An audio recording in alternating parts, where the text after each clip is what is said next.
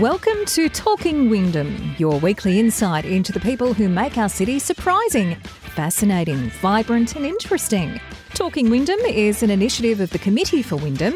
All the latest news and events are on our website and Facebook page.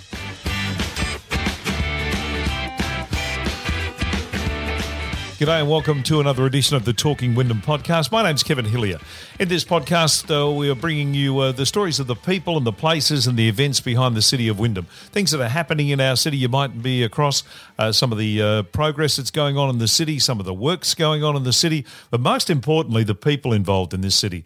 And one of the things we uh, talk about a lot in this podcast is the future of the uh, the city of uh, Werribee, the city of Wyndham, and uh, the people that are involved in that, of course, are our educators. So uh, in this episode, we thought we'd go to the principal from uh, one of the leading education campuses in the in the city, and that, of course, is Westbourne Grammar. And Meg Hansen is the principal there to talk to about a whole range of subjects about education and schooling in the in the 2019 year, and of course into the 2020 decade. Uh, so fascinating uh, coming up now with uh, with Meg Hansen. Hope you enjoy it.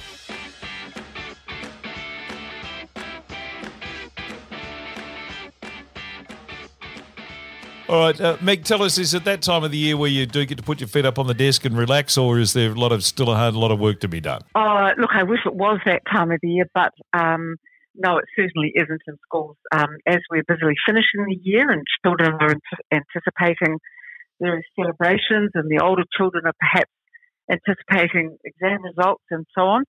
Um, our year 12s are anticipating their VCE results tomorrow. We are also uh, planning for the new year. So we do have a kind of a collision of tasks that occur at this time of the year, making it really busy for us all. The, the, I imagine the anxiety around uh, that uh, those exam results and all those things that'd be mm. pretty high with everybody at the school too. I, well, I, I guess it's obviously a time of anticipation for all of our students, and they can, of course, be very worried one way or another. But the the good thing is that they will get their results, and I'm pretty sure most of the students will be quite happy with how they've done. Um, if they're not, we have enormous support for them to talk them through, um, perhaps if they're disappointed, and find options for them. I think that's the uh, the the thing that we've probably learned in the last uh, five to ten years is it's not the end of the world if it's not the best result. That's exactly right, and it's very hard on our young people though. I um I do uh, accept on, on their behalf the pressure that they can feel about this. But I think more and more young people are understanding that although uh, it's a good thing to work as hard as you can um, during your school year and to do as, uh, the best that you can, there are also other options. Yeah, exactly right. And we're starting to show them that they're there, which is which is a really important thing.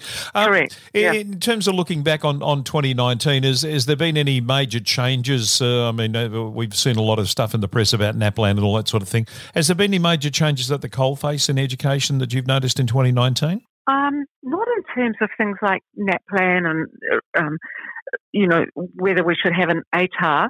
Uh, what hasn't changed is the continued conversation about those things that we hear routinely and year after year. Every time we have changes in government, both at federal level and state level, that also causes a lot more dialogue. I, I think perhaps, though, the biggest change that I'm noticing at the coalface is not so much the change that might be driven by a different government agenda, that might be driven by various legislative agendas, but it's a change that's being driven by young people themselves. Right. So young people having you know, a lot of confidence in becoming, uh, they're quite sophisticated in some ways, I think, our young people, in the sense, of course, of social media and, um, you know, saturated with information. They do have um, access to a lot of uh, new ideas. And I think they've really galvanized themselves around the environment this year, as we've seen in, in um, the public sphere.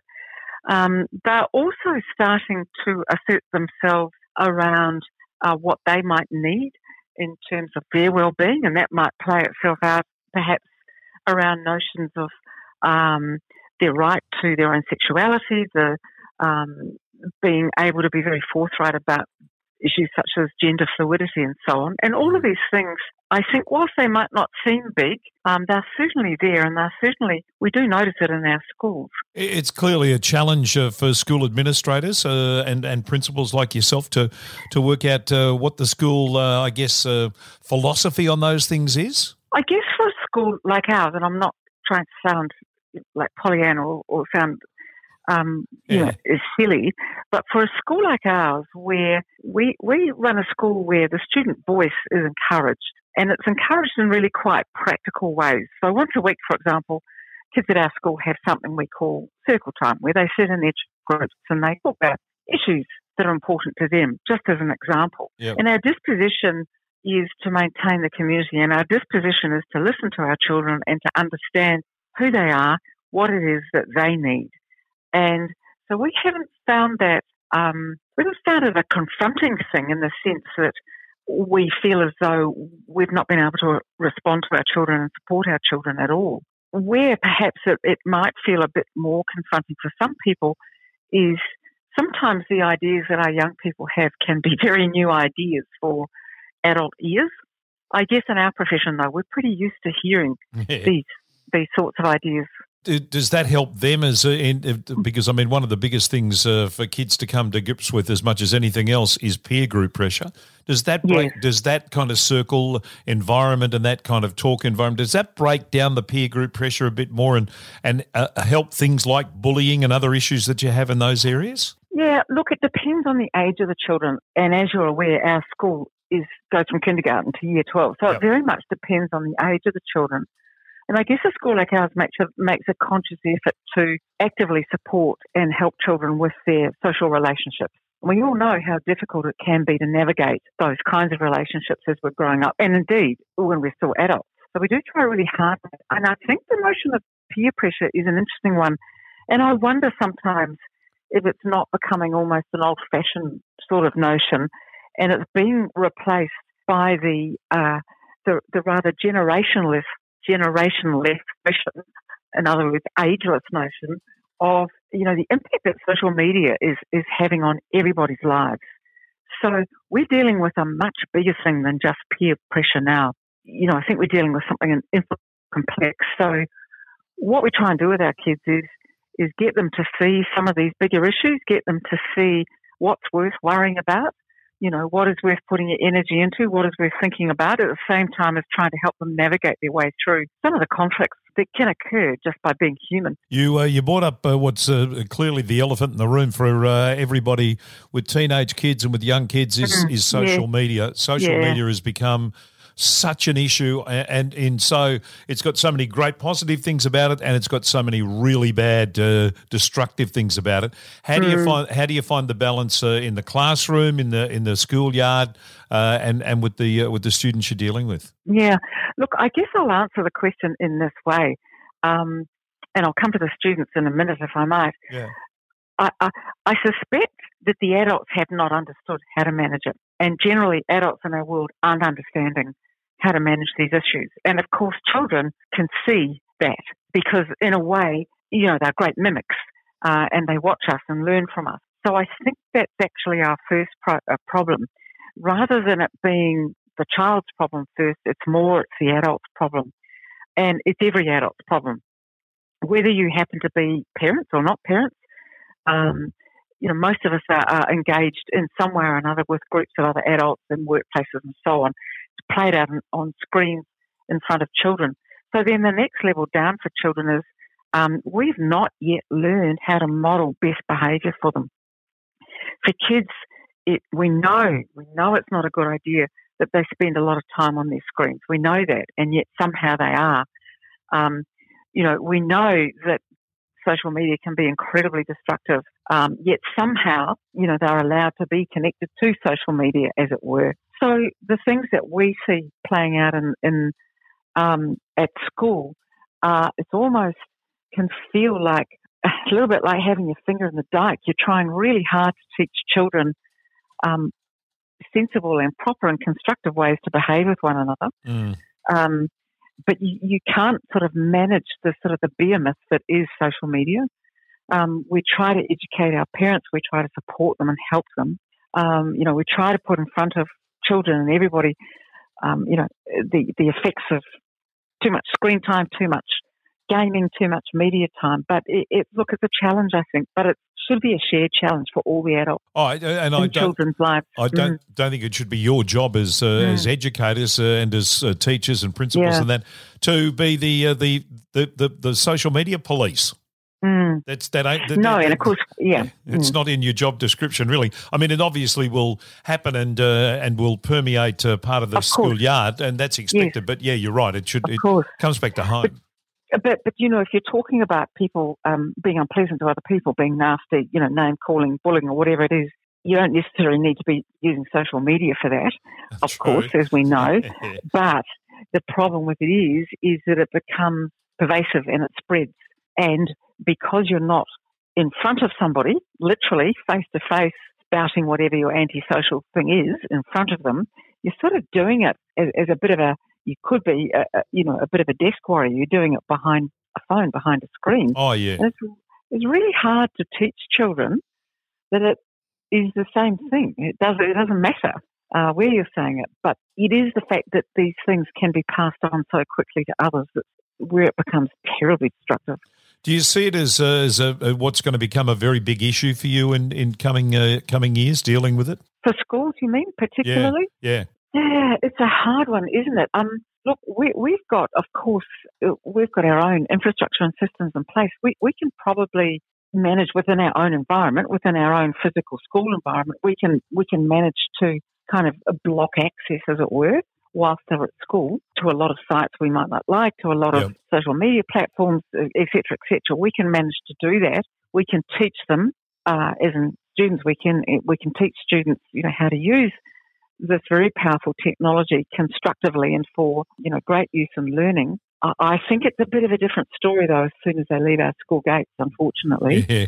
Yeah, mm. very true, uh, and and it obviously it does present enormous opportunities for learning, and uh, and keeping up mm. with that side of it is is obviously uh, something that the, the teachers and your staff have to contend with as well. Yeah, look, we do, and the thing that's really interesting too about that is, as we know, there's an awful lot of information so students don't really need to recall information anymore. Where if you want to know what's the capital of France, you can look it up. You know, what's one yep. of the big rivers in Africa, you can look it up. So what it's doing is actually changing the way in sort of what we teach and how we teach, which yeah. is it, it, it's no longer so much about that memory work, but it is about thinking work. It is still trying to say, well, well, okay, here is some information, but what are the big ideas? What are the issues? What are the things we might be trying to solve? Or what can we discover and where might our curiosity take us? And how might we aggregate all of this ready knowledge that we can now have? How can we aggregate that into, you know, some really powerful learning into some really big ideas, if you like? And that's really interesting. It's interesting and it's challenging too because uh, by of the course. time they by the time they get to ten or eleven or twelve, they've seen mm. everything on uh, on their phone or their tablet or whatever. And it's like, well, you know, I, have seen all that stuff. What what can you teach me? It's keeping yeah. that keeping that curiosity and that interest. That obviously is a massive challenge for for you going forward. Look, it is, but it, you know, it's amazing what children don't know because, as you know, most uh. of us are starting to curate our own information. We curate our own news. We you know, curate all our own own interests, which is, and there's a lot that's been written about that narrowing of interest. But what we can do in schools is, is actually really good. We can say, okay, um, you know, I mentioned the issue of environment, for example. What, what's an issue that you know of in the world that you're really interested? Let's take you down a pathway of discovery about that. Let's give you a model for how to think. Let's give you a model for how to research and so on. And the kids love it. You'll be they're amazed at what they find out and uh, I guess their their presentation skills and their ability to present themselves and, mm, and all yeah. that sort of the the, the, the, yep. the, what they have at their fingertips these days is fantastic for them. I know it is. Look, it really is, and you know you're constantly looking. I, I went to some presentations of learning of some of our very youngest and some of our so you know five and six year olds, and then I was looking at a lot more sophisticated things that our twelve year olds were doing, and they're all really quite amazing. They're all yeah. very confident in manipulating the information they have in um, understanding how to do it and their presentation skills. Um, they speak with confidence, all that sort of stuff. And I kept thinking what I might have been like at six years old. not like that. Meg, uh, there's a, there's a cynicism and a, and a you know a negativity about uh, the the kind of uh, young men and women that we're producing uh, these days uh, because they're on mm. their phones all the time or they're you know mm-hmm, doing this mm-hmm. and doing that. All, all, you ever read is the bad stuff. You must mm. see the good stuff. And and and do you are, you are you, kind of brightened by uh, and and encouraged by what you see of the Absolutely. young men and women coming through? Absolutely. And look, I think I could say to you, all of my peers, my colleagues at school, I'm sure they would say the same thing that the, the children are, are really beautiful. They offer a lot, they offer a lot of hope. They still have, of course, their childlike qualities, those endearing, beautiful qualities. And they, they know if we keep encouraging, they know how to laugh. They know how, how to have fun. You know, they get themselves involved in, in, in sport and music and so on uh, and they're really, really lovely young people. I, I actually feel a lot of optimism, and I, I would suspect my colleagues do too. Although, I mean, that's obviously what keeps you in the uh, in the mm. industry mm, and in the yeah. in, in, the vocation. Because if you didn't feel that way, you would have probably left. How long have you been in the in the uh, in the teaching profession? Well, uh, I've been. This is near. I'm going into my twentieth year as a principal of a school. Wow! And so I guess maybe I'm trying to think how many years, 15 or so years as well. So what's that, 35 years or so? And I imagine, yeah. I imagine the technology is the is the area that's changed the most. Oh, absolutely. And you know, everything's so instant. I mean, it's made all of our lives incredibly busy, and schools are no different.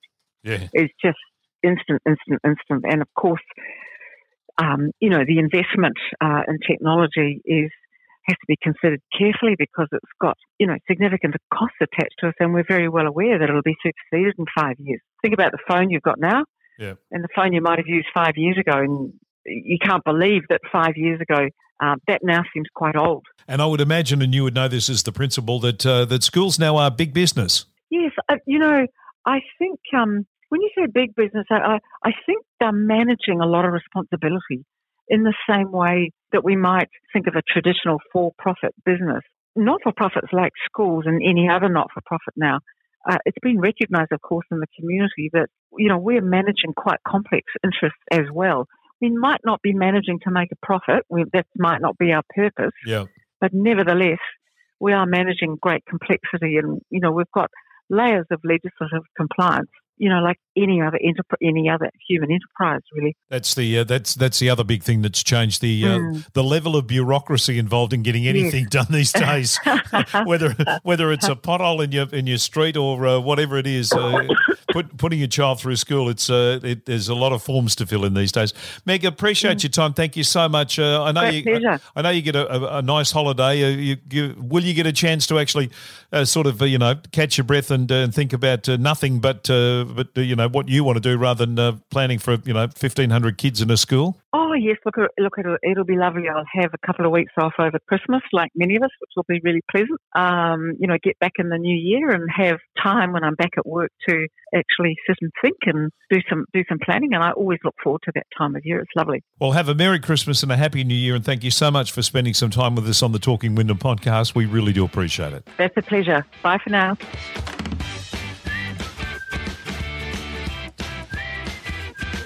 Some great insights into what's going on in our schools uh, with the principal there of Westbourne Grammar, Meg Hansen. Thank her so much for her time.